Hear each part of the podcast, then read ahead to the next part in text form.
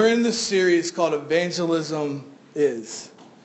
Uh, and I shared the first week of it, which uh, was two weeks ago, um, about evangelism and how for many of us it's one of the greatest struggles that we, that we have when it comes to our Christian walk. That Jesus clearly prescribed for us to do uh, evangelism, to live it, and yet it's one of the toughest things that we have to face. And so in order to combat this, how do we make this a part of our life? And so the first week we talked about evangelism is inviting people. That when we look at the simplicity of what it is, it's as simple as John and Andrew encountering Jesus for the first time. And then Andrew goes back and tells his brother Simon Peter, hey, I've met this man. You have to come check him out. And the moment that he meets him, it changes the history of the Christian church. That that's all evangelism is, is it's inviting somebody. That's step one. It becomes the culture of our life. And, and today I want to look at it a little deeper. If evangelism is inviting people, evangelism is also bringing people to the feet of Jesus. Uh, we're going to be in Mark chapter 2 if you want to turn there. And while you're turning there, I want to pray for us. God, thank you this morning um, for the beautiful worship we had. God, we're so thankful that you've blessed our church with each and every person that gives their talents freely here and leads us into your throne. Uh, this morning, God, as we transition from worshiping you through music and to worshiping you through your word, Lord, I pray that you would make this such a real story in our lives. God, that we would see the importance of evangelism. God, we would see how easy evangelism is to, to just be a part of our lives. And so today, God, we ask that you open our hearts as you speak to us reveal to us our weaknesses, and God, begin to mold us into the people you created us to be. And we'll give you glory in Christ's name. Amen.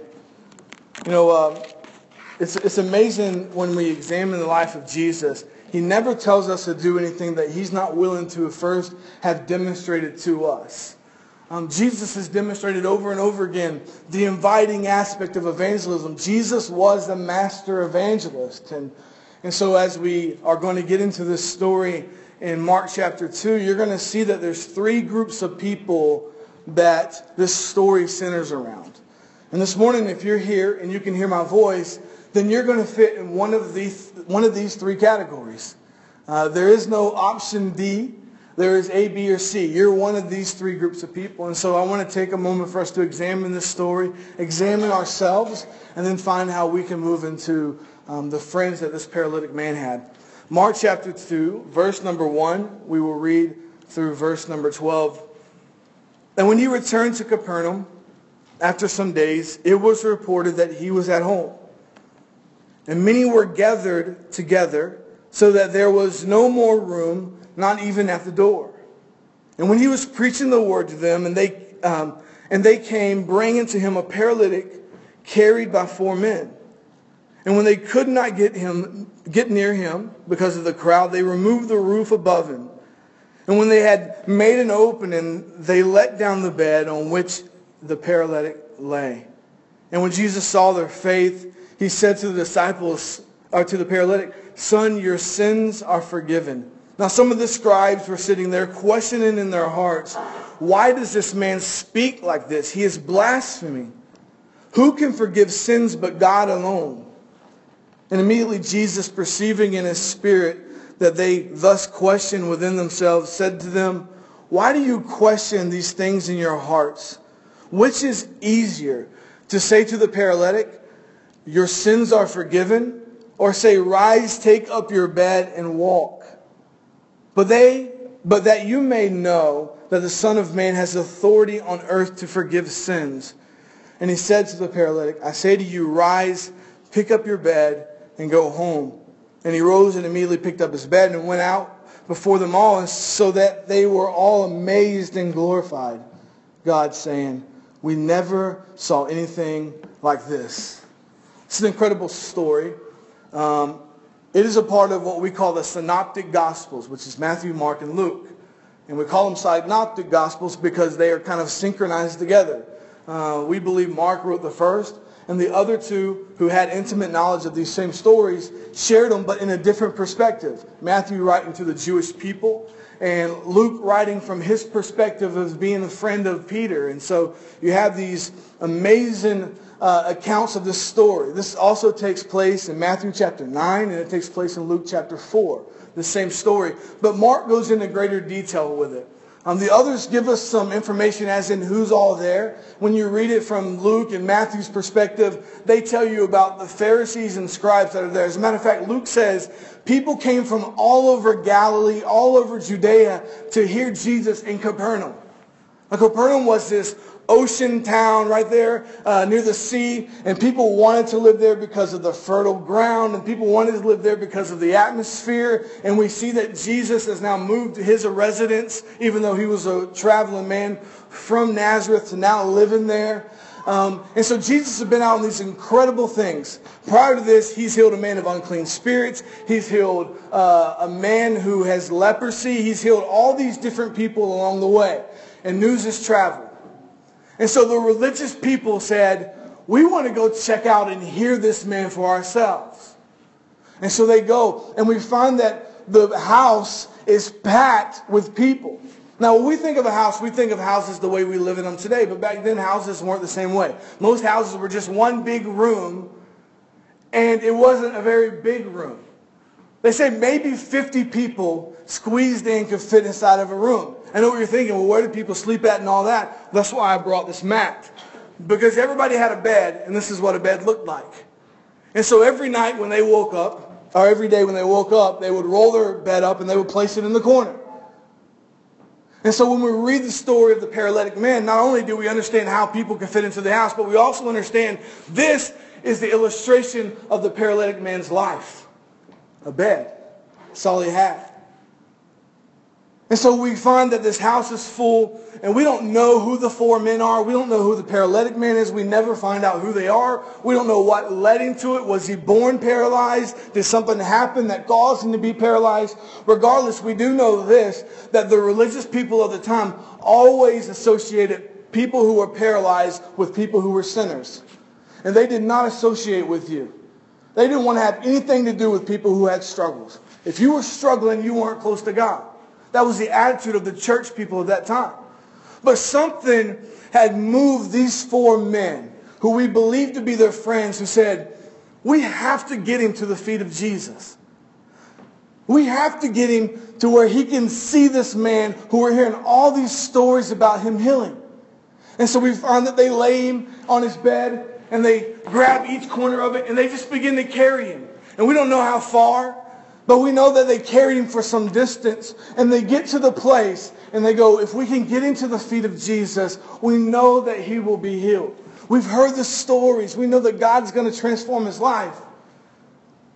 And so they get to the house and there's so many religious people that they try to get into the house and they won't even let them in there. They're like, no, no, no, it's more important that I hear what's going on than for this man to come in here and interrupt what Jesus is telling us. What I love is the persistent love and faith that these four friends had. They said, well, if we can't get him through, then we'll come down to Jesus. What an amazing picture of what grace is. Grace for these four friends was that they would let their friend down to the feet of Jesus. Grace for us is that Jesus would come down and let us be at his feet. And so these four friends decided that it was so important that their friends just get to a glimpse of Jesus, to get as close as they can to Jesus. They said, we're going to tear the roof off of the house that he lives in just to make sure that they get it. And when I was growing up, we used to do the little boards that had the sticky things on them that you could move around, if you remember that in Sunday school. And I remember the house was always like this straw roof, and, and they would just kind of pull it back. But we, but we know that houses weren't actually built like that. Houses were primarily made of mud, especially in an area like Capernaum.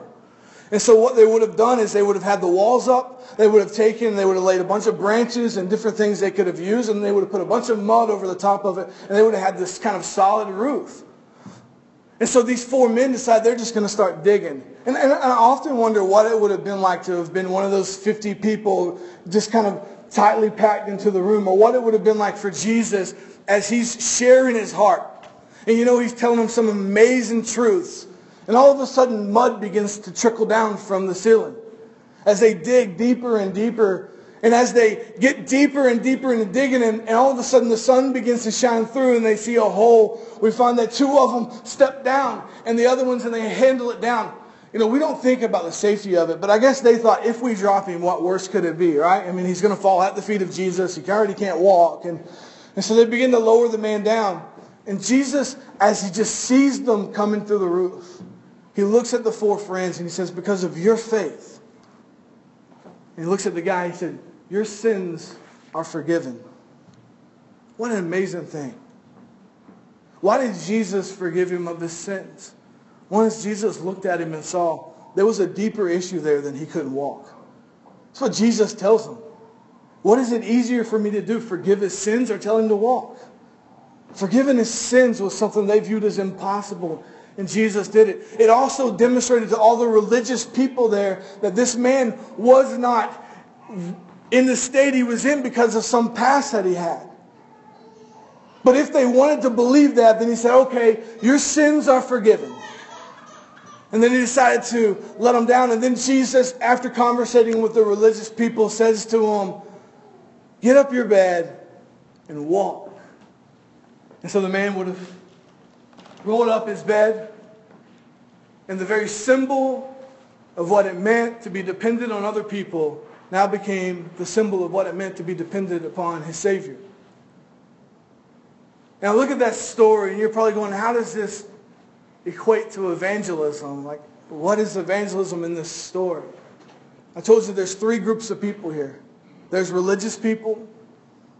There's people who are paralyzed from whatever is taking place in their life. And there's persistent people who says, I don't care if it means I have to rip the roof off the top of a building. If getting my friend to Jesus is a thing that's going to save their life, then I'll do that. This morning, you're in one of those three categories. And what I'm hoping is as we continue our talk this morning, is that if you're not the friend willing to rip a roof off, that God shows that to you, and he begins to work on you, and you realize the importance of what it means to be a persistent friend who cares more than, your, than for what your friend can bring to you, but you care about their eternal state. The first group I want to look at is the religious leaders. You know, Jesus had an ongoing thing with the religious people of that time. He was not satisfied with how they had manipulated religion. He didn't like the way they abused the name of God. He was just fed up with how people were. And so he intentionally confronted a lot of their man-made rules to kind of hold them accountable to what God had called them to do. He would look at them and go, whoever told you that it's a sin or it's sin that has caused you to be paralyzed? What, whatever gave you that right to believe that? Jesus challenged them over and over again. And what's funny is they continued to want to be challenged.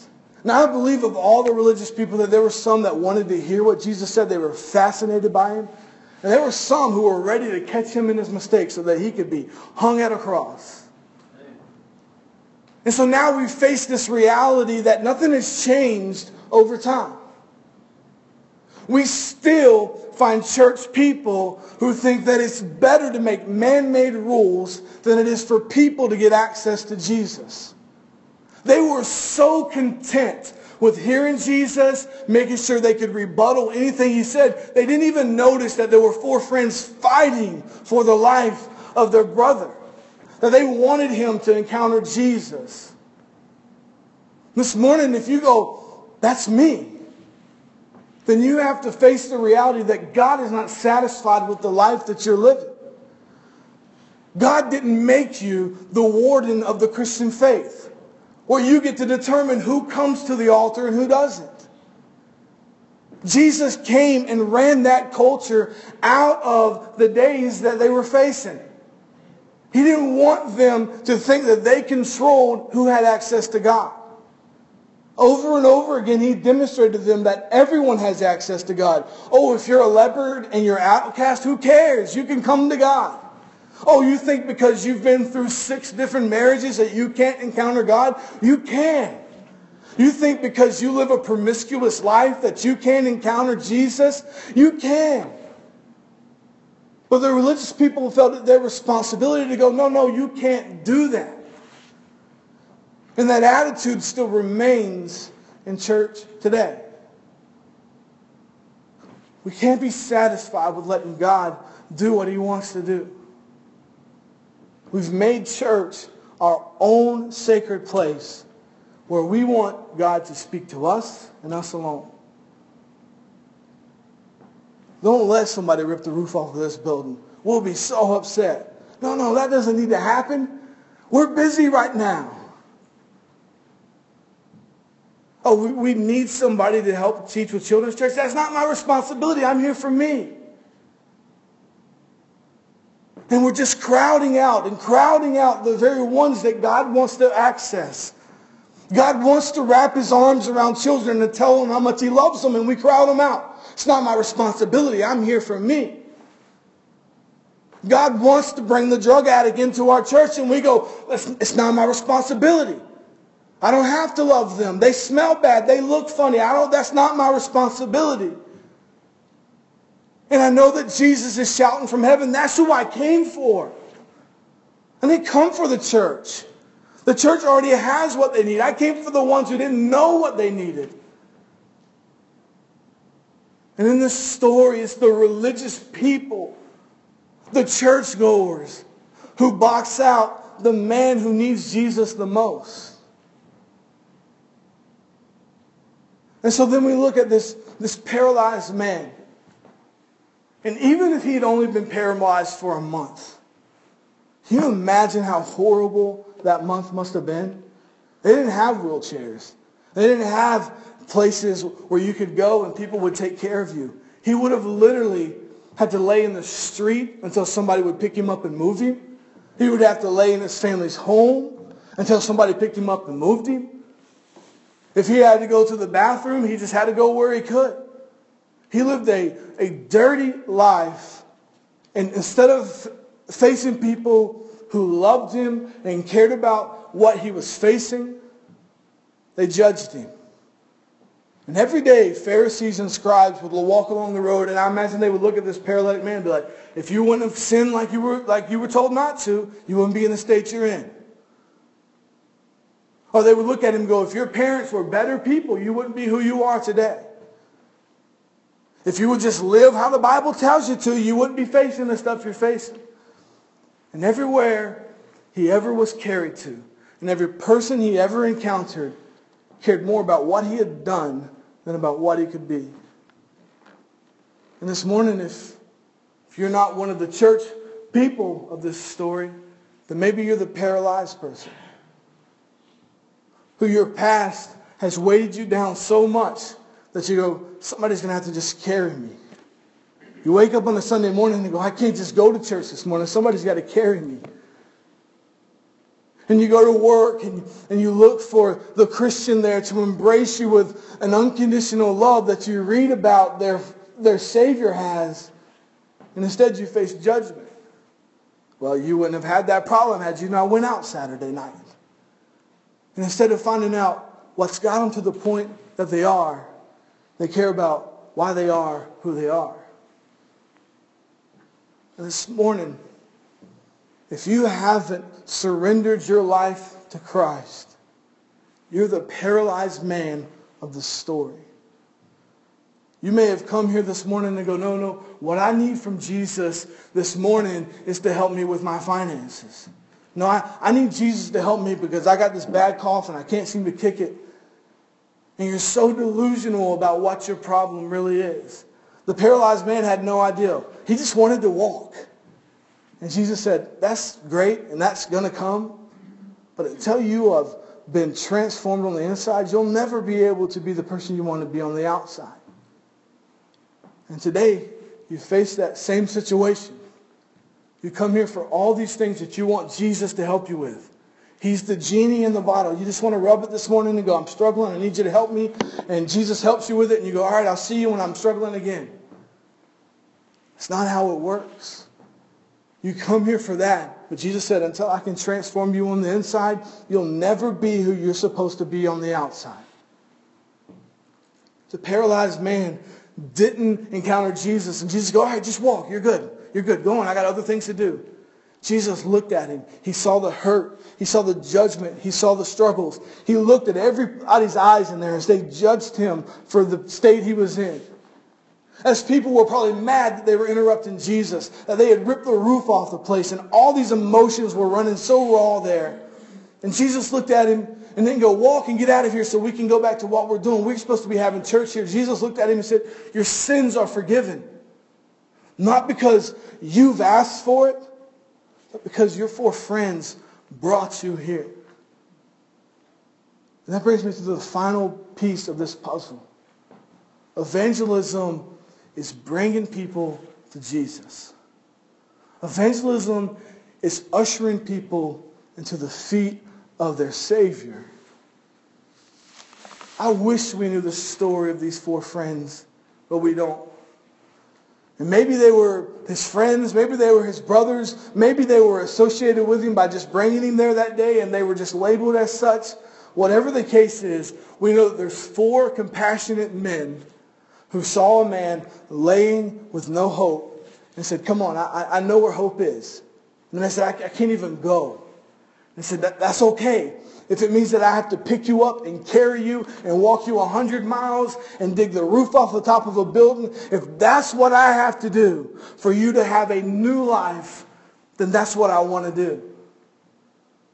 How many times do we, myself included, sit at some place, whether it be work or even in our, home, our own homes, and we hear somebody talk about all the things they're going through?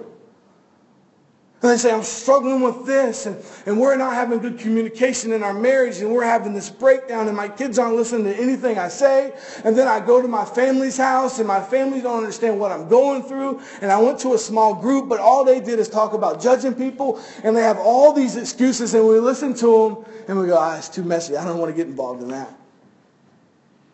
But what Christ has called us to do is to look through the eyes of compassion and go, Come, come with me. If it means that I have to pick you up and carry you, then I'm going to do that. If it means that I have to tear the roof off the top of a church because you're not comfortable unless we do that, then that's what I want to do. I just want the end result to you to be at the feet of Jesus. Evangelism is us bringing people to the feet of Jesus. Inviting is the first step. Bringing is the next step. When we go back to the first story we looked at, Andrew didn't just go to Peter and go, all right, Peter, you go hear him for yourself and tell me what you think. Andrew was like, no, if, if, if, I'll go back with you. I'm telling you, once you encounter Jesus, you're going to see that he is different. And Andrew, I imagine, grabbed Peter by the hand and brought him back to Jesus because he wanted him to see just who he was. I want you to invite somebody. But what I want even more is for you to go and pick the person up if it means that you have to. Or that you call them at 7.30 in the morning and go, are you up and getting ready for church? I need you to come. Do I have to come pick you up? Because we care so much for their soul. We help people all the time and we neglect the real need that they face. I'll give you marriage advice if you want it.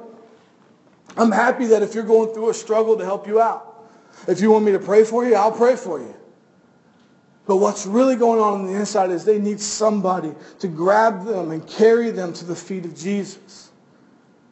The story unfolds the way it does because four men looked through compassion and said, I will drag you if I have to, but you are going to encounter Jesus.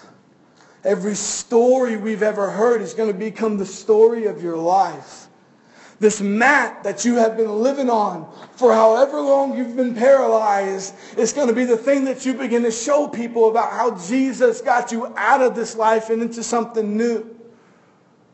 They looked at his story and said, that's what it means.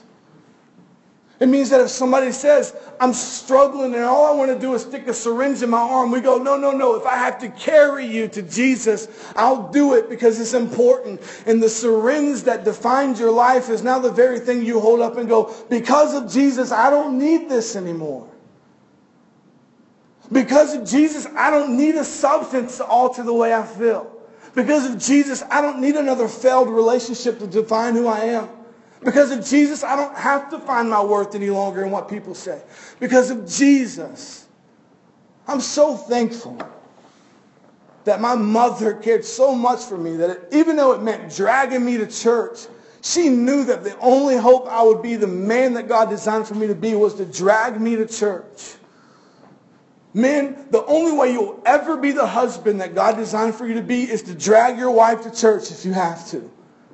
The only way you'll be the wife and the mother that God ever called you to be is to drag your children to church. You can't look at them and go, I hope they turn out to be a great man one day and not model what a great father looks like. You can't go, I hope that they turn out to be godly adults when they grow up and never bring them to church.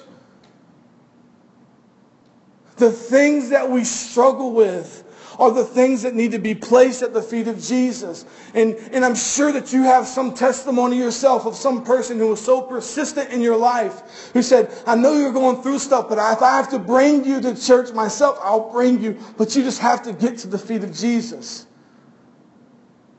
This morning, if you're here and you go, I'm struggling. There's so many things clouding the way I see things. I don't understand why my relationship with Jesus is fractured. I don't understand why I don't even have a relationship with Jesus at this moment. If those are the questions going through your mind, then I have great news this morning is that God has ripped the roof off the building. He's lowered you to the feet of Jesus. And this morning transformation can happen. But it takes faith that you believe that the only way you'll ever navigate the issues that you face is that God takes over the leadership role of your life. If you continue to lead your life, you'll always struggle. But if you go, I have proven over and over again that my leadership leads to failure. And so God take it over. That surrender in that moment is where Christ comes in and transforms our lives. And in that transformation, we become the person that God designed for us to be. The paralytic man walked out that day, and no one ever knew who he used to be because he became who God wanted him to be. The fear of our past always makes it impossible for us to move forward. But people's always going to know that I used to do this. Who cares? In God's eyes, that never happened, and now you're who he wants you to be. This morning, if, if you're here with a struggle, I want you to know that God has designed this service, this message, and this opportunity specifically for you. He wants you to come to his feet, cast everything aside, and let him take over your life. Let's pray, God. Thank you this morning for such a beautiful illustration of what it means to bring people to you. God, I pray for each and every person here. God, if, if someone's here and says, man, when I read this story, I'm the church person. God, that you will begin to mold them into the friend that just brings people to church. God, maybe this morning you've revealed that they identify with the paralytic man. That their life is defined by the mat they sleep on. But God, this morning you have created this opportunity for them. That you've created this moment for them. That you've created this life-changing opportunity for them. With every head bowed, every eye closed, I want to give you that chance this morning. If you're here and you say, I'm the paralytic man. My struggles have always defined me. I've always lived in fear of not being who God wants me to be. I, have always just struggled with my past. If that's you, I want you to come forward this morning. I want to meet you in faith and pray with you. And I want you to encounter Jesus like you never had before. That this fear that has your heart racing right now, that it will vanish the moment you get at the feet of your Creator. That the, that the things that you've wrestled with for years are, the, are going to be melted away when you come to the altar this morning. This morning, this invitation is for you and for you alone. That we're going to take a couple of minutes. And those of you who are the friends in the story, you're going to start praying a prayer that drags them up here. And if you're here this morning and you're the person that says, I'm the paralyzed man, I need help. And while we're praying for you, I want you to come forward and, and make that public profession of putting the mat under your arm and go, I'm a new man, I'm a new woman this morning. While the music plays and we pray, I invite you forward.